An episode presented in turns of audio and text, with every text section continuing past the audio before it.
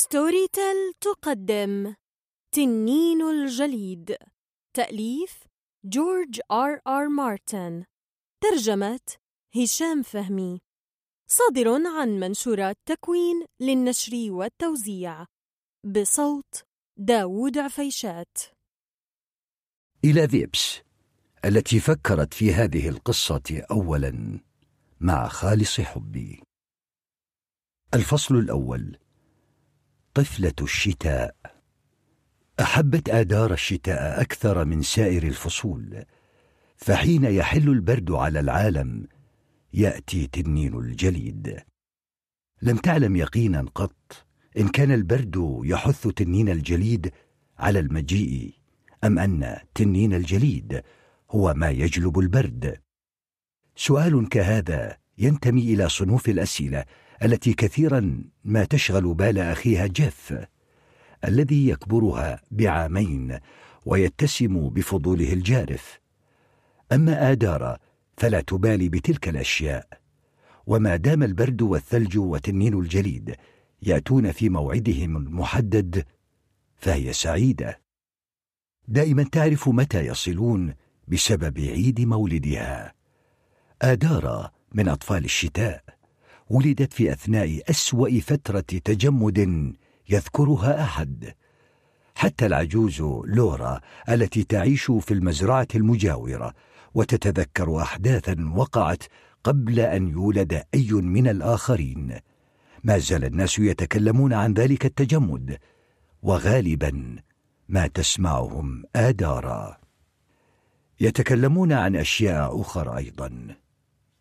يقولون إن برودة ذلك التجمد الرهيب هي التي قتلت أمها تسللت خلال ليلة مخاضها الطويلة متجاوزة النار المتأججة التي أشعلها أبو آدارا وزحفت تحت أكوام الأغطية التي غطت فراش الولادة. ويقولون إن البرد دخل آدارا وهي في الرحم. إن بشرتها كانت زرقاء شاحبة ولها ملمس الجليد حين خرجت إلى العالم. وطيلة السنين التي مرت منذ ذلك الحين لم تعرف الدفء. لقد مسها الشتاء وترك عليها علامته. جعلها له. صحيح أن اداره كانت دوما طفلة تؤثر الانعزال إنها فتاة صغيرة جادة للغاية. نادرا ما تلقي بالا للعب مع الآخرين. يقول الناس إنها جميلة. إلا أن جمالها غريب غير مألوف ببشرتها الشاحبة وشعرها الأشقر وعينيها الزرقاوين الواسعتين الصافيتين. تبتسم آدارا ولكن ليس كثيرا كما أن احدا لم يرها تبكي من قبل على الإطلاق. عندما كانت في الخامسه داست مسمارا مغروسا في لوح خشبي وارته كومة من الثلوج. ونفد المسمار من اخمص قدمها إلى الناحية الأخرى. لكن حتى وقتها لم تبكي آدارا أو تصرخ بل خلصت قدمها وسارت عائدة إلى المنزل مخلفة وراءها اثرا من الدم على الثلج. ولما وصلت لم تقل إلا أبي لقد جرحت نفسي. عبوس الطفلة التقليدية وغضبها ودموعها. أشياء ليست لها. حتى أسرة أدارة تعلم أنها مختلفة. أبوها رجل ضخم خشن كالدببه لا يكترث كثيرا للناس بشكل عام. لكن ابتسامة ترتسم دائما على وجهه حين يلقي جيف عليه الأسئلة ويغدق بالأحضان والضحك على تيري اخت آدارة الأكبر ذات الشعر الذهبي والنمش. التي تغازل جميع الفتية المحليين بلا حياء بين حين طويل وآخر يحتضن أبوهم آدار أيضا ولكن في وقت الشتاء الطويل فحسب وعندها لا يبتسم لها بل يكتفي بتطويقها بذراعيه ويضم جسدها الصغير إليه بشدة بقوته العاتية ويجهش ببكاء عميق في صدره. وتسيل قطرات الدموع الكبيرة على وجنتيه المحمرتين. أما في الصيف فلا يحتضنها ابدا ففي الصيف يكون مشغولا للغاية.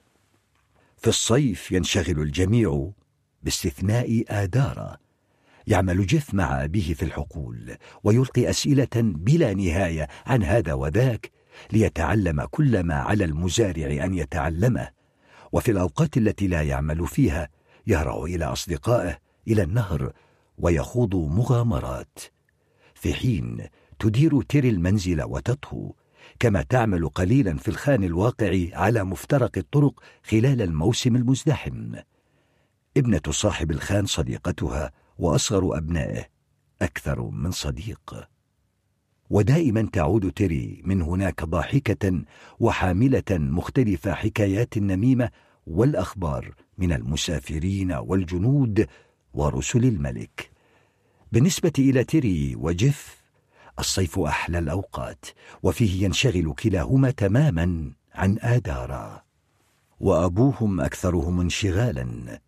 كل يوم عليه أن يفعل ألف شيء وحين يفرغ يجد ألف شيء آخر يفعله يعمل من الفجر إلى الغسق. وفي الصيف تنمو عضلاته وتقوى وكلما عاد من الحقول تصحبه رائحة العرق الفواحة لكنه يدخل المنزل مبتسما دوما. بعد العشاء يجلس مع جيف ويحكي له قصصا ويجيب عن أسئلته أو يعلم تيري أشياء لم تكن تعرفها عن الطبخ أو يذهب إلى الخان. إنه رجل الصيف حقا. لا يشرب أبو اداره في الصيف ابدا باستثناء كوب من النبيذ بين الحين والآخر احتفالا بزيارات أخيه. وهذا سبب آخر لحب تيري وجيف للصيف حين يكون العالم أخضر حارا ويتفجر بالحياة ففي الصيف فقط يأتي العم هال أخو أبيهم الصغير لزيارتهم. هال راكب تنين في خدمة الملك رجل طويل نحيل له ملامح النبلاء لا تطيق التنانين البرد. وهكذا حين يحل الشتاء يطير هال وسربه جنوبا لكنه يعود كل صيف. وقد بدا بهي المظهر في ثوب رجال الملك الرسمي بلونيه الأخضر والذهبي. ويكون في طريقه إلى ساحات القتال المحتدم في جهتي الشمال والغرب من مزرعتهم. طيلة حياة ادارا والحرب مشتعلة. متى جاء هال إلى الشمال جلب معه الهدايا العابا من مدينة الملك وجواهر من البلور والذهب وحلوى. ودائما ما يجلب زجاجة من النبيذ غالي الثمن يتقاسمها مع أخيه. يبتسم هال لتري ويجعل وجهها يتورد خجلا بمجاملاته. ويسلي جيف بحكايات عن الحرب والقلاع والتنانين. أما ادارا فيحاول دائما أن يظفر بابتسامة منها فيلاطفها بالهدايا والدعابات والأحضان لكنه نادرا ما يفلح. على الرغم من طباعه الطيبه لا تحب آدار هال فحين يكون هال هنا فمعنى هذا أن الشتاء بعيد. ثم أنها ما زالت تذكر ليلة لما كانت في الرابعة لا أكثر وحسباها غابت في النوم قبل فترة طويلة وسمعتهما مصادفة يتكلمان. كان هال يقول يا لها من صغيرة كئيبة المفترض أن تكون ألطف معها يا جون لا يمكنك أن تلومها على ما حدث. رد أبوها بصوت أثقله الشراب حقا نعم أظن هذا لكن الأمر صعب. إنها تشبه بث لكنها لا تتمتع بشيء من دفئها. إن الشتاء في داخلها كما تعلم. كلما لمستها شعرت بالبرد وتذكرت أن بث ماتت من أجلها. أنت بارد معها ولا تحبها كما تحب الاثنين الآخرين. تذكر أدار الطريقة التي ضحك بها أبوها حينئذ وقال أحبها. آه يا هال لقد أحببتها أكثر من الجميع. ابنتي طفلة الشتاء تلك لكنها لم تبادلني الحب قط. ليس في قلبها شيء لي أو لك أو لأي منا. إنها فتاة صغيرة باردة ثم انفجر أبوها في البكاء على الرغم من أن الوقت كان صيفا هال معه. في فراشها أصغت آدارا وتمنت أن يرحل هال. في ذلك الحين لم تفهم كل ما سمعت لكنها تذكرت ولاحقا فهمت. لم تبكي آدارا في سن الرابعة حين سمعت ولا في سن السادسة حين فهمت أخيرا.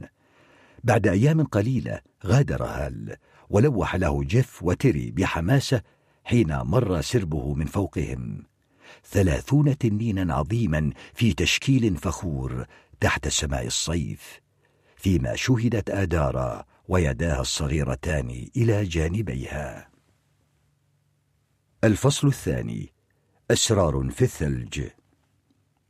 ابتسامات آدارا مخزون سري لا تنفق منه إلا في الشتاء. كانت بالكاد تطيق انتظار حلول عيد مولدها وأن يحل معه البرد ففي الشتاء تكون طفلة متميزة. تعلم هذا منذ نعومة أظفارها حين كانت تلعب مع الآخرين في الثلج. لم يزعجها البرد قط كما يزعج جيف وتيري وأصدقائهما وكثيرا ما تبقى أدار وحدها في الخارج لساعات بعد فرار الآخرين إلى منازلهم سعيا إلى الدفء. أو هرعهم إلى العجوز لورا ليتناولوا حساء الخضروات الساخن الذي تحب طهوه للأطفال. تجد آدار مكانا سريا في ركن الحقول البعيد مكانا مختلفا كل شتاء. وهناك تبني قلعة بيضاء عالية تسوي الثلج في مكانه بيدين صغيرتين مكشوفتين وتشكله صانعة أبراجا وشرفات كتلك التي في قلعة الملك في المدينة. ويحكي هال عنها كثيرا. تكسر كتل الجليد المتدلية من فروع الأشجار الخفيضة وتستخدمها لعمل قمم الأبراج والخوازيق ونقاط الحراسة موزعة إياها جميعا في أنحاء القلعة. ومرات كثيرة في قلب الشتاء يأتي ذوبان وجيز يتبعه تجمد مفاجئ. وبين عشية وضحاها تتحول قلعتها الثلجية إلى جليد وتصبح صلبة قوية كالقلاع الحقيقية في مخيلتها. طوال الشتاء تبني قلعتها دون أن يدري أحد غير أن الربيع يأتي دوما ومعه ذوبان لا يتبعه تجمد. وعندها تذوب المتاريس والأسوار جميعا وتبدأ آدارا تعد الأيام حتى يحل عيد مولدها من جديد. نادرا ما تخلو قلاعها الشتوية فمع باكورة الصقيع كل عام تزحف سحال الجليد خارجة من جحورها وتجتاح تلك المخلوقات الزرق الضئيلة الحقول. تندفع من هذا الاتجاه وذاك وقد بدأ أنها تكاد لا تلمس الجليد مع انزلاقها السريع عليه. يلعب كل الأطفال بسحال الجليد لكن الآخرين خرق قساة فيقسمون الحيوانات الصغيرة الهشة أنصافا يكسرونها بين أصابعهم كأنهم يكسرون كتلة جليد تتدلى من سطح منزل. وحتى جيف الأكثر رأفة من أن يفعل شيئا من ذلك القبيل ينتابه الفضول أحيانا فيحمل السحال فترة طويلة في محاولة لفحصها. وتجعلها حرارة يديه تذوب وتحترق وأخيرا تموت. أما يدا آدارا ففاترتان رقيقتان وتستطيع أن تحمل السحال كما شاءت دون أن تؤذيها وهو ما يجعل جيف دوما يمط شفتيه استياء ويلقي أسئلة غاضبة. أحيانا تتمدد في الثلج البارد الرطب وتترك السحال تزحف على جسدها كله وتتلذذ بلمسة أقدامها الخفيفة وهي تنزلق على وجهها.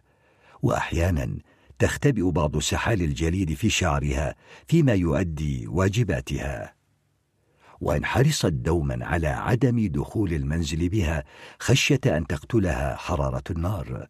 وهكذا تمتلئ القلاع التي تشيدها بالملوك وأفراد الحاشية كل شتاء. مخلوقات صغيرة ذات فرو تتسلل خارجة من الغابة وطيور شتوية ذات ريش أبيض شاحب ومئات ومئات من سحال الجليد الملتوية المتغالبة سحالي باردة وسريعة وسمينة. راقت سحال الجليد آدار أكثر من أي من الحيوانات الأليفة التي ربتها أسرتها على مر السنين.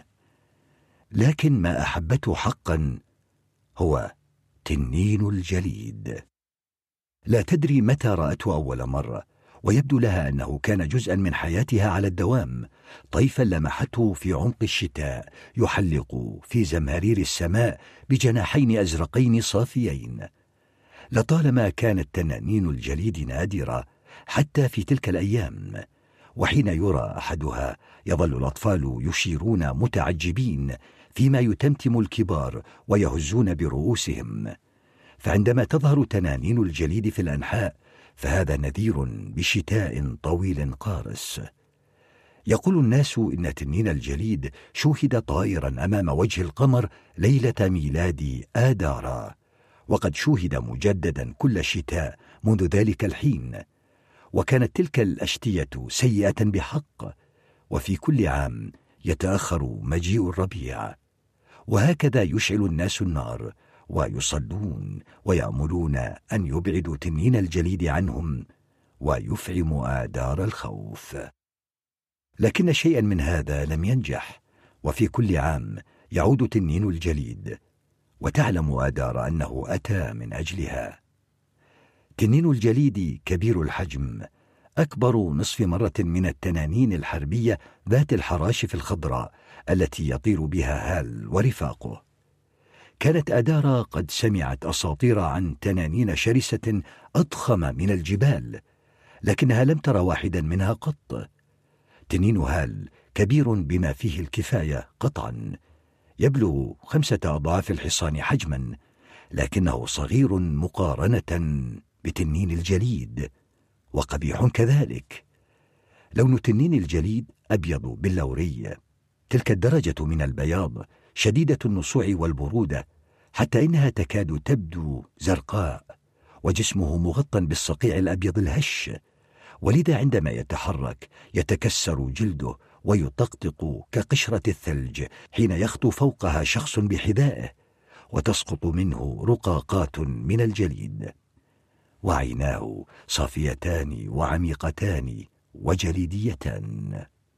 وجناحاه هائلان شبيهان بجناحي الوطواط لونهما أزرق باهت شبه شفاف وعبرهما يمكن لآدار أن ترى السماء. وفي أحيان كثيرة القمر والنجوم أيضا عندما يدور الوحش في حلقات مجمدة في أرجاء السماء. وأسنانه صف ثلاثي من كتل الجليد المدببة حراب محززة ليس لطولها مثيل. بيضاء في حلقة الأزرق العميق. حين يخفق تنين الجليد بجناحيه تهب الريح الباردة وتدور دوامات الثلج العنيفة ويبدو العالم كأنه ينكمش ويرتعش.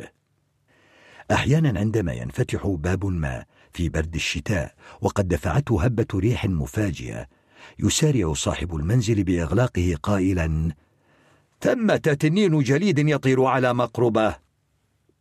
وعندما يفتح تنين الجليد فاه العظيم ويزفر فما يخرج منه ليس نارا. ليس الكبريت الحارق كريه الرائحة الذي تطلقه التنانيل الأقل شأنا. تنين الجليد ينفث البرد.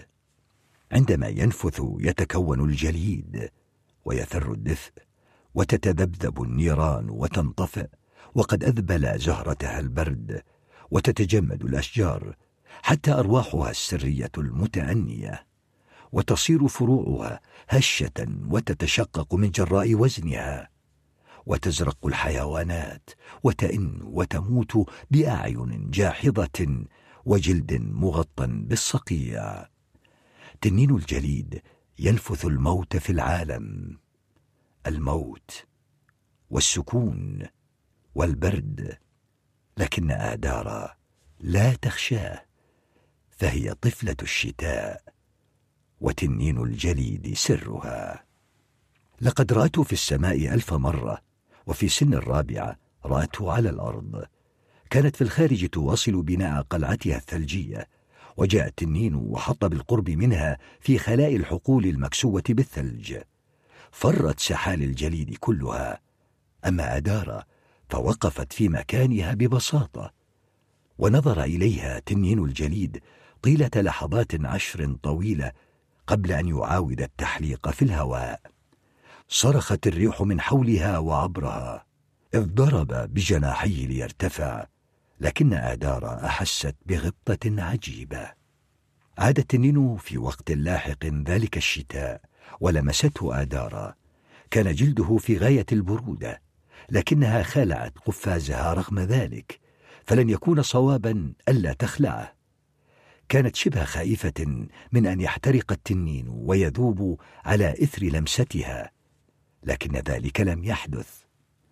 علمت آدارا بشكل ما أنه أكثر حساسية للحرارة من سحال الجليد نفسها لكنها متميزة.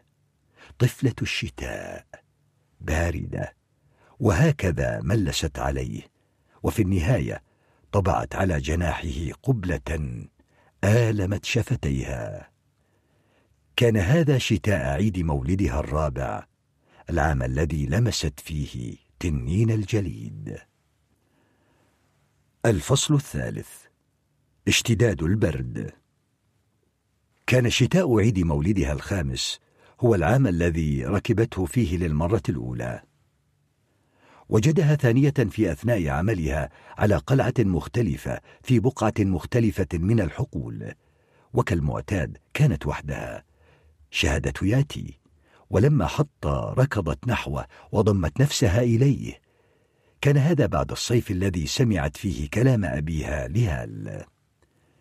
وقفا معا دقائق طويلة إلى أن تذكرت آدار هال فمدت يدها الصغيرة وشدت جناح التنين. وضرب التنين بجناحيه العظيمين مرة ثم مدهما وبسطهما على الثلج وتسلقت آدارا ولفت ذراعيها حول عنقه الأبيض البارد. ومعا للمرة الأولى حلقا. لم يكن معها سرج أو صوت مثل راكبي تنانين الملك. من حين إلى آخر كان خفقان الجناحين يهدد باقتلاعها من حيث تتشبث وتغلغلت برودة بدن التنين في ثيابها وناهشت جسدها الصغير وبثت فيه الخدر لكن آدارا لم تشعر بالخوف. طارا فوق مزرعة أبيها ورأى جيف يبدو ضئيلا للغاية بالأسفل. وقد بدا مذعورا خائفا وأدركت أنه لا يراها. جعلها المنظر تطلق ضحكة جليدية رنانة ضحكة صافية جافة كهواء الشتاء. طرا فوق الخان عند مفترق الطرق حيث خرج الناس واحتشدوا لمشاهدتهما. طارا فوق الغابة ببياضها واخضرارها وصمتها. صار عاليا في السماء عاليا للغاية لدرجة أن آدار لم تعد ترى الأرض أسفلها. وخيل إليها أنها لمحت تنين جليد آخر على مبعدة شديدة وإن لم يكن بنصف مهابة تنينها. طار أكثر النهار وأخيرا دار التنين في حلقة عظيمة ثم بدأ ينحدر منزلقا على جناحيه اليابسين اللامعين وتركها تنزل في الحقل الذي وجدها فيه بعد حلول الغسق مباشرة. وجدها أبوها هناك وبكى لرؤيتها واحتضنها بشدة مدهشة. لم تفهم آدار السبب ولا لماذا ضربها بعد العودة بها إلى المنزل. لكن بعد خلودها وجف إلى النوم سمعت أخاها ينهض من فراشه ويتحرك نحو فراشها ويقول فاتك كل شيء. كان هناك تنين جليد أخاف الجميع. لقد خشي أبي أنه أكلك. وابتسمت أدار لنفسها في الظلام. لكنها لم تقل شيئا. طارت على متن تنين الجليد أربع مرات أخرى ذلك الشتاء وكل شتاء تلاه كل عام تطير مسافات أبعد ومرات أكثر من العام السابق. وتتكرر رؤية تنين الجليد في السماء فوق مزرعتهم. ويأتي كل شتاء أطول وأقسى برودة من سابقه. وكل عام يتأخر الذوبان أكثر. وأحيانا تكون هناك رقع متجلدة من الأرض اتخذها التنين مكانا للاستراحة ولا تذوب تماما ابدا. خلال عامها السادس تردد كلام كثير في القرية وأرسلت رسالة إلى الملك لكن ردا لم يأت قط. عندما زارها المزرعة في ذلك الصيف قال مسألة سيئة تنانين الجليد تلك إنها ليست كالتنانين الحقيقية. لا يمكنك أن تخضعها لسيطرتك وتدربها. إن عندنا حكايات عمن حاولوا ذلك وعثر عليهم متجمدين ممسكين بالصوت والسرج. وسمعت عن أناس فقدوا أيد أو أصابع لمجرد لمس واحد منها. قضمه الصقيع. نعم. مسألة سيئة. قال أبوها لما لا يفعل الملك شيئا إذن؟ لقد أرسلنا رسالة. ما لم نقتل ذلك الوحش أو ندفعه إلى الفرار ففي غضون عام أو اثنين لن يكون هناك موسم زراعة على الإطلاق. ابتسم بتجهم مجيبا. الملك عنده هموم أخرى. الحرب تمضي في غير صالحنا. إنهم يتقدمون كل صيف ومعهم ضعف عدد راكبي التنانين. الحقيقة يا جون أن الأوضاع سيئة هناك. سيأتي عام ما ولا نعود الملك لا يستطيع الاستغناء عن رجال يذهبون لمطاردة تنين جليد. وضحك مضيفا. ثم أنني لا أحسب أن احدا نجح في قتل أحد تلك الأشياء من قبل. ربما علينا أن نترك العدو يستولي على هذا الإقليم بأكمله. عندئذ سيكون تنينه هو. فكرت ادارا إذا أصغت أنه لن يكون كذلك ابدا. ايا كان الملك الذي يحكم البلاد فسيكون تنين الجليد دائما تنينها هي الفصل الرابع نيران في الشمال. رحل هال وبلغ الصيف ذروته ثم بدأ ينسحب وراحت ادارا تعد الأيام حتى عيد مولدها. مر هال عليهم من جديد قبل بداية البرد اخذا تنينه القبيح إلى الجنوب لقضاء الشتاء. على أن سربه بدأ أصغر حين حلق فوق الغابة في الخريف ودامت زيارته فترة أقصر من المعتاد وانتهت بشجار صاخب بينه وبين أبيها. قال هال لن يتحركوا خلال الشتاء. تضاريس الأرض خداعة للغاية في الشتاء ولن يجازفوا بالتقدم من دون راكبي تنانين يغطونهم من أعلى. ولكن ما أن يحل الربيع فلن نقوى على صدهم. وقد لا يحاول الملك أن يصدهم من الأصل. بع المزرعة الآن. والفرصة سانحة للحصول على مبلغ جيد. يمكنك أن تشتري قطعة أرض أخرى في الجنوب. رد أبوها. هذه أرضي. وأرضك أيضا. ولو أنك نسيت هذا على ما يبدو والدانا مدفونان هنا. وبث كذلك أريد أن أدفن إلى جوارها حين أرحل. قال هل بغضب؟ ستعجل برحيلك هذا كثيرا إن لم تصغي إليه. لا تكن غبيا يا جون. أعلم ما تعنيه لك الأرض لكنها لا تستأهل حياتك. تكلم هال وتكلم لكن أباها لم يتزحزح وانتهت الأمسية بتبادلهما السباب وغادر هال في جوف الليل سافقا الباب وراءه. وإذ أصغت آدارا إلى كلامها اتخذت قرارا. لا يهم ما يفعله أبوها أو لا يفعله. أما هي فباقية. إذا انتقلت فلن يعرف التنين الجليد أين يجدها حين يحل الشتاء. وإذا توغلت بعيدا في الجنوب فلن يستطيع المجيء إليها ابدا.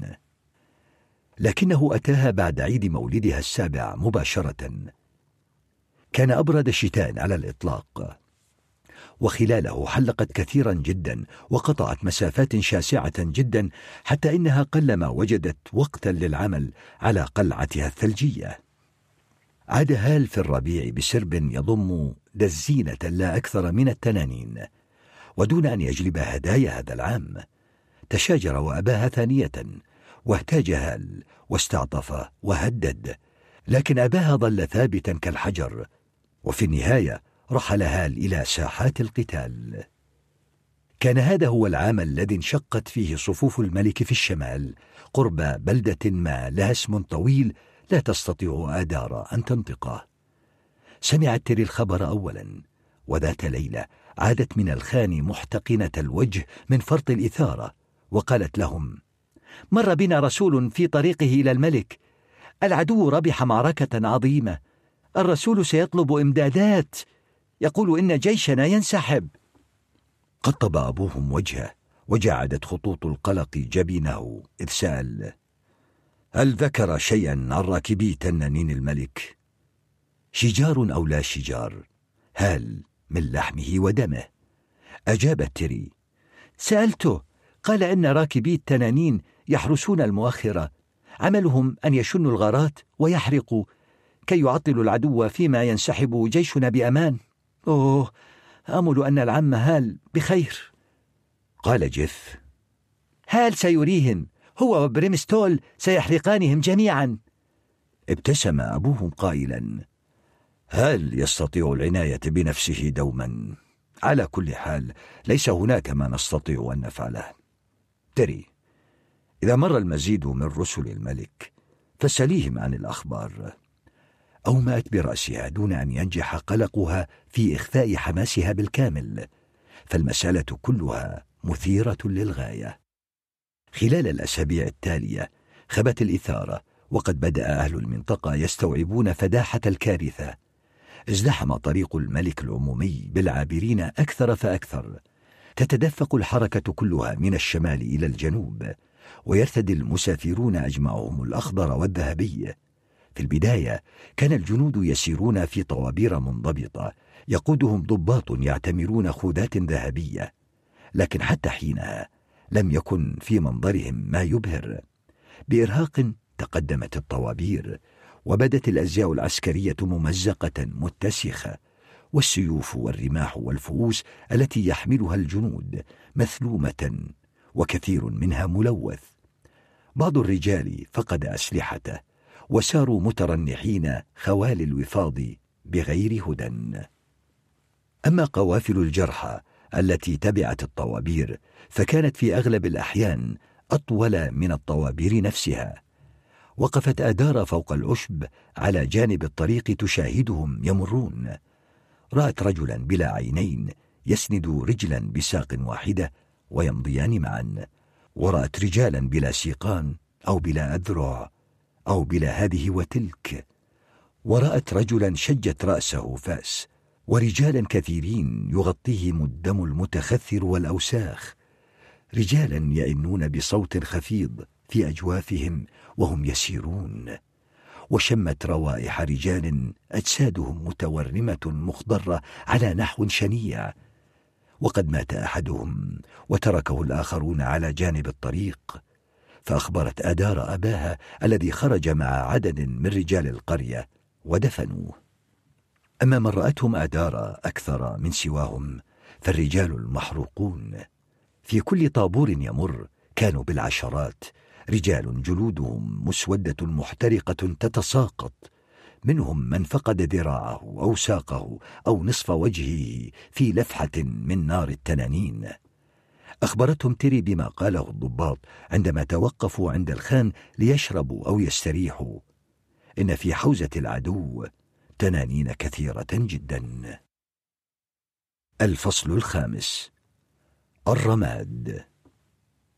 طيلة شهر تقريبا تدفقت طوابير الجنود مرة بهم بأعداد تزداد كل يوم حتى العجوز لورا نفسها أقرت بأنها لم تر قط حركة بهذه الكثافة على الطريق.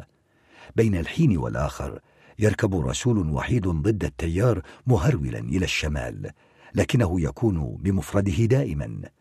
وبعد فترة أدرك الجميع ألا إمدادات ستأتي. نصح ضابط في أحد الطوابير الأخيرة أهل المنطقة بأن يحزموا ما يستطيعون حمله ويتجهوا جنوبا. وقال منذرا إنهم قادمون أصغى بعضهم إليه وبالفعل طوال أسبوع امتلأ الطريق بالنازحين من بلدات أبعد في الشمال وحكى عدد منهم قصصا مروعة. ولما غادروا ذهب المزيد من السكان المحليين معهم. لكن أكثرهم بقي. إنهم أناس مثل أبيها والأرض في دمائهم. آخر قوة منظمة تمر على الطريق كانت فرقة فرسان في حالة مزرية رجالها ناحلون كالهياكل العظمية ويمتطون خيولا جلودها مشدودة على آخرها على ضلوعها. مروا هادرين في الليل خيولهم جائشة تتصبب عرقا. الوحيد الذي توقف منهم كان ضابطا شابا ممتقع الوجه شد عنان حصانه وتمهل فترة وجيزة صايحا. اذهبوا اذهبوا إنهم يحرقون كل شيء. ثم اندفع يلحق برجاله. الجنود القلائل الذين أتوا بعد ذلك كانوا فرادى أو في مجموعات صغيرة ولم يتبعوا الطريق دوما. ولم يدفعوا ثمن ما أخذوه من أشياء. وبعدها لم يأتي أحد وصار الطريق مهجورا تماما. زعم صاحب الخان أنه شم رمادا في الهواء عندما هبت الرياح من الشمال ثم أخذ أسرته وشد الرحال إلى الجنوب. أصاب تيري الفزع وألم بجفء التوتر واتسعت عيناه ولو أن خوفه كان محدودا.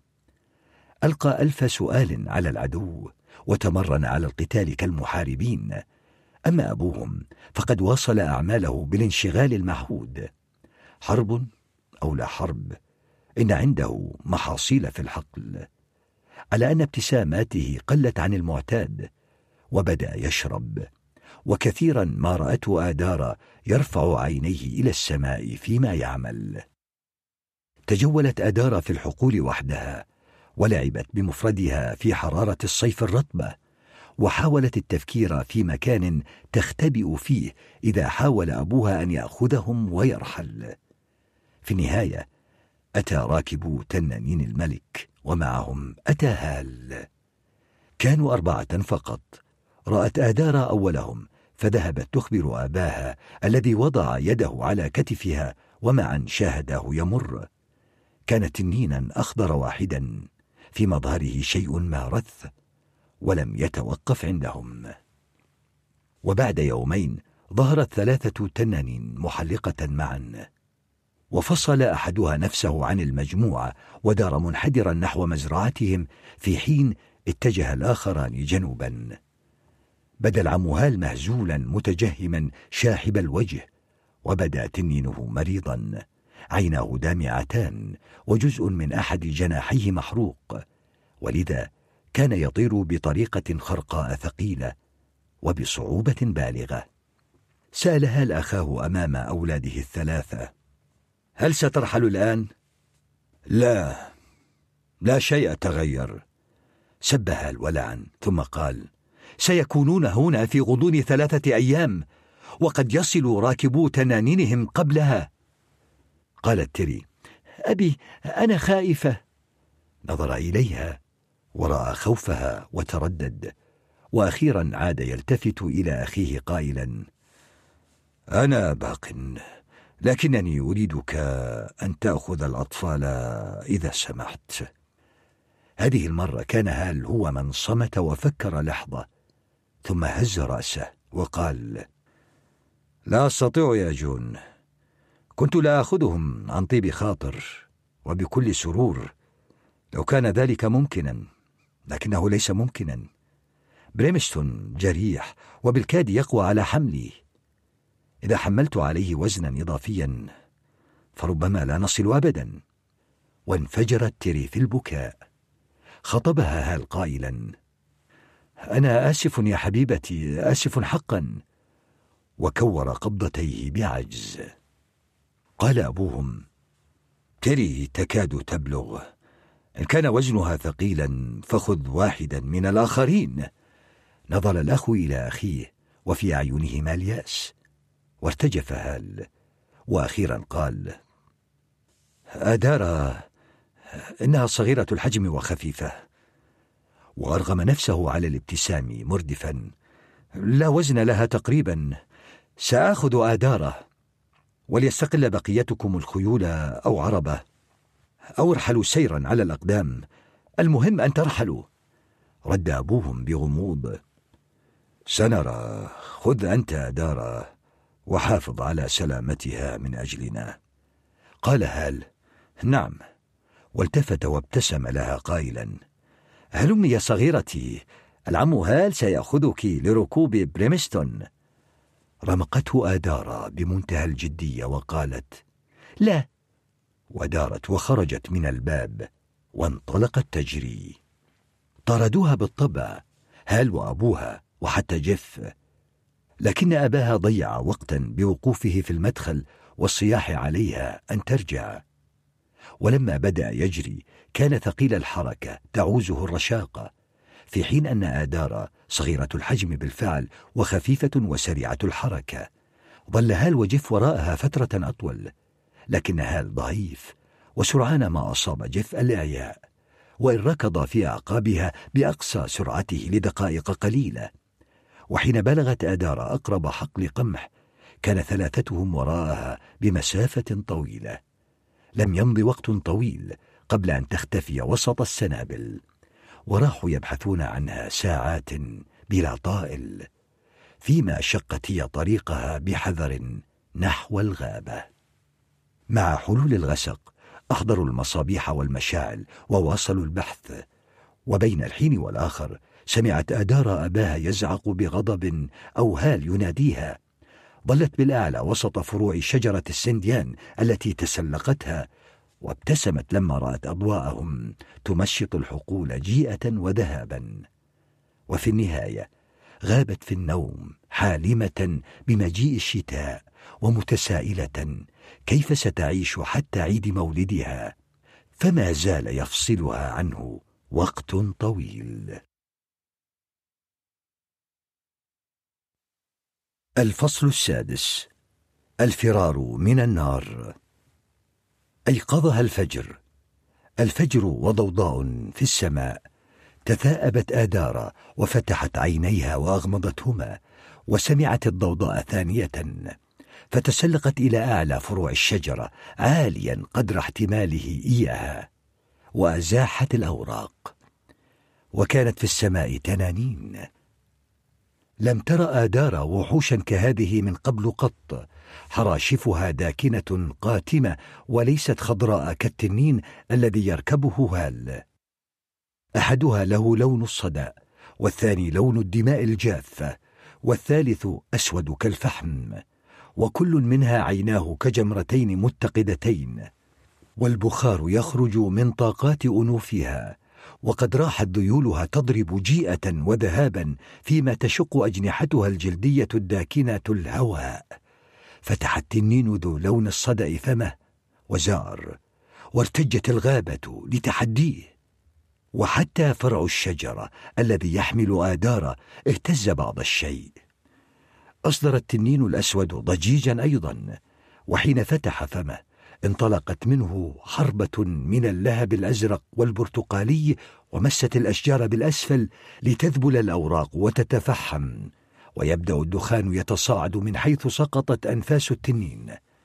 حلق التنين ذو اللون الدموي على مقربة فوقها وسمعت أدارا صرير جناحيه المشدودين. ورأت فاه نصف مفتوح وبين أسنانه المصفرة رأت السناج والخبث. وكانت الريح التي حركها مروره نارا تلفح ورمالا يخز ريحا عاتية حكت جلدها وآلمت ودفعتها إلى الانكماش على نفسها. على أظهر التنانين ركب رجال يحملون السياط والرماح ويرتدون أزياء عسكرية تتألف من الأسود والبرتقالي وقد اختفت وجوههم تحت خوذاتهم الداكنة. أشار راكب التنين ذو لون الصدى برمحه نحو مباني المزرعة عبر الحقول.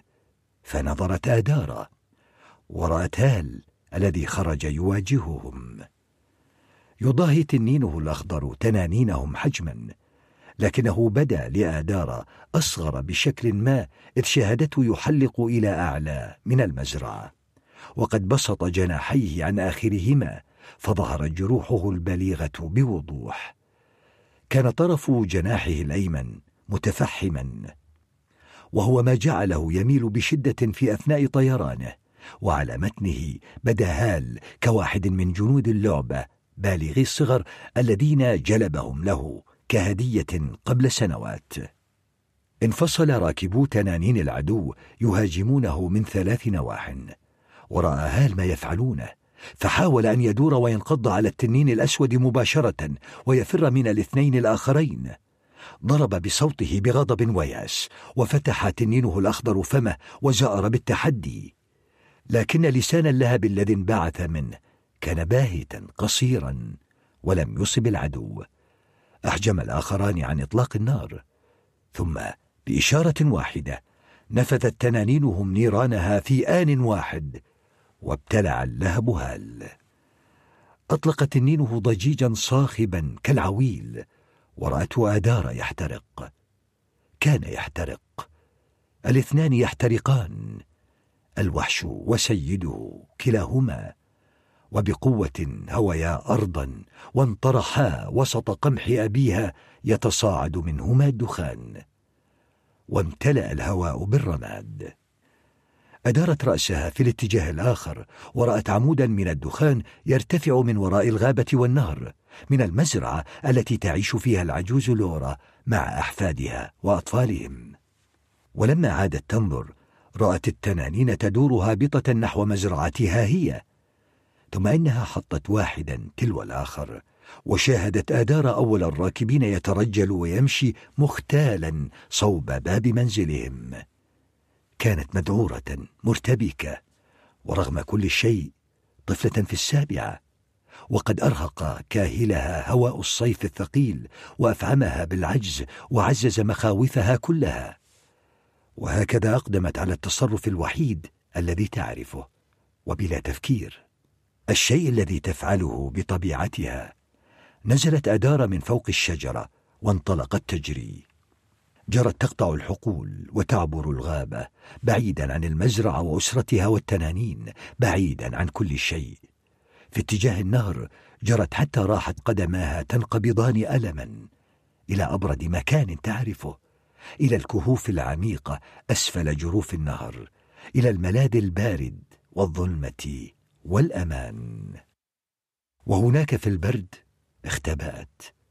آدار طفلة الشتاء والبرد لا يزعجها وعلى الرغم من هذا ارتجفت. استحال النهار إلى ليل لكن آدار لم تبرح كهفها. حاولت أن تنام لكن أحلامها امتلأت بالتنانين المحترقة. تكورت على نفسها بشدة إذ رقدت في الظلام وحاولت أن تحصي الأيام المتبقية حتى عيد مولدها. وكانت الكهوف فاترة الحرارة تماما حتى إنه كان بإمكان آدار تخيل أن الوقت ليس صيفا إطلاقا. إنه الشتاء أو قرب الشتاء. أما قريب سيأتيها تنينها تنين الجليد وستركب على ظهره إلى أرض الشتاء الدائم حيث تقف قلاع عظيمة من الجليد وصروح مهيبة من الثلج إلى الأبد في حقول لا نهائية من الأبيض وحيث يسود الصمت والسكون. أحست في رقدتها كأنه الشتاء بالفعل وبدأ لها أن برودة الكهف تزداد باضطراد وهو ما أشعرها بالأمان. غفت مدة قصيرة وعندما استيقظت كانت البرودة قد اشتدت أكثر وقد غطت جدران الكهف طبقة من الصقيع ووجدت آدار نفسها جالسة على فراش من الجليد. وثبت ناهضة ورفعت عينيها إلى مدخل الكهف المليء بضوء الفجر الخافت وملست عليها رياح باردة غير أنها تهب من الخارج من عالم الصيف وليس من أعماق الكهف على الإطلاق. صدرت من آدار صيحة فرحة قصيرة وتسلقت الصخور المكسوة بالجليد. وبالخارج كان تنين الجليد في انتظارها. كان قد أطلق أنفاسه على الماء ليتجمد النار أو جزءا منه على الأقل. ولو أن من الجلي أن الجليد يذوب بسرعة بالفعل مع شروق شمس الصيف. وكان قد أطلق أنفاسه على الكلأ الأخضر الذي ينمو على الضفاف. كلأ يناهز آدار طولا لكن أوراقه الطويلة بيض هشة الآن. وحين حرك تنين الجليد جناحيه انقسمت الأوراق أنصافا وسقطت مجزوزة تماما كأنما قطعها من جل. لاقت عينا التنين الجليديتان عيني آدارا. فجرت إليه وتسلقت جناحه ولفت ذراعيها حوله. كانت تعلم أن عليها أن تسرع فحجم التنين الجليد يبدو أصغر من أية مرة رأته فيها. وقد جعلها هذا تدرك ما تفعله به حرارة الصيف. همست. أسرع أيها التنين خذني بعيدا خذني إلى أرض الشتاء الدائم. لن نعود إلى هنا أبدا أبدا. سأبني لك أفضل القلاع كافة وأعتني بك وأمتطيك كل يوم. فقط خذني من هنا أيها التنين خذني معك إلى الديار. سمعها تنين الجليد وفهمها. وانبسط جناحاه العريضان شبه الشفافين وضربا الهواء وعوت ريح قطبية قارصة في أرجاء حقول الصيف. وارتفعا بعيدا عن الكهف بعيدا عن النهر فوق الغابة إلى أعلى وأعلى. دار تنين الجليد نحو الشمال ولمحت آدار مزرعة أبيها وإن رأتها ضئيلة للغاية وتزداد ضآلة. ثم أدارا ظهريهما إليها وحلقا في الأعالي. ثم إن صوتا ترامى إلى مسامع آدارا صوتا مستحيلا صوتا أبعد وأكثر خفوتا من أن تسمعه أبدا خصوصا مع ضربات جناحي التنين الجليد. لكنها سمعته رغم كل ذلك. سمعت أباها يصرخ. وجرت الدموع الحارة على وجنتيها. وحيث سقطت على ظهر التنين صنعت ثقوبا صغيرة في الصقيع. فجأة شعرت بالبرد تحت يديها أليما. ولما سحبت يدها رأت العلامة التي تركتها على عنق التنين. كانت خائفة لكنها ظلت متشبثة به وهمست له. عد أرجوك أيها التنين أعدني. لم تكن ترى عيني التنين. إلا أنها علمت كيف ستبدوان. انفتح فمه وانطلق منه عمود أبيض ضارب إلى الزرقة شريط طويل بارد علق في الهواء لكن صوتا لم يخرج منه. فتنانين الجليد مخلوقات صامتة وإن سمعت آدار في عقلها صرخة لوعته الضارية. ومرة أخرى همست بصوت ضئيل رفيع أرجوك ساعدني. ودار تنين الجليد. الفصل السابع. الغضبة الباردة.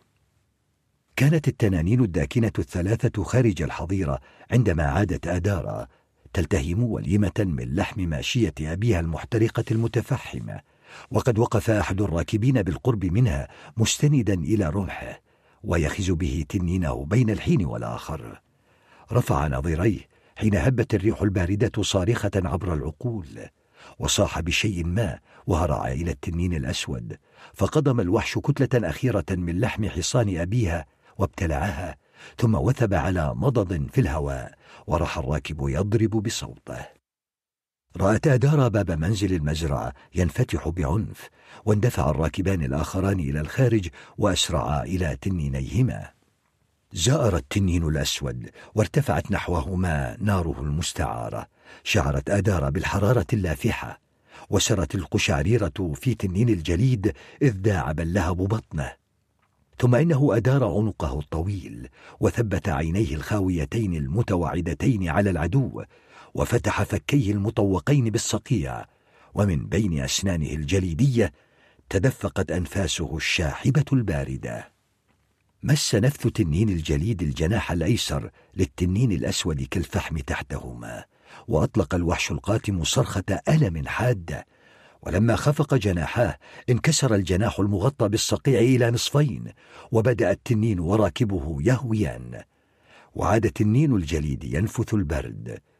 وتجمد العدوان وماتا قبل أن يصطدما بالأرض. كان التنين ذو لون الصدأ يطير في اتجاههما. ومعه التنين ذو اللون الدموي براكبه عري الصدر. صك زائرهما الغاضب سمع آدارا وشعرت بحرارة أنفاسهما تحط بها.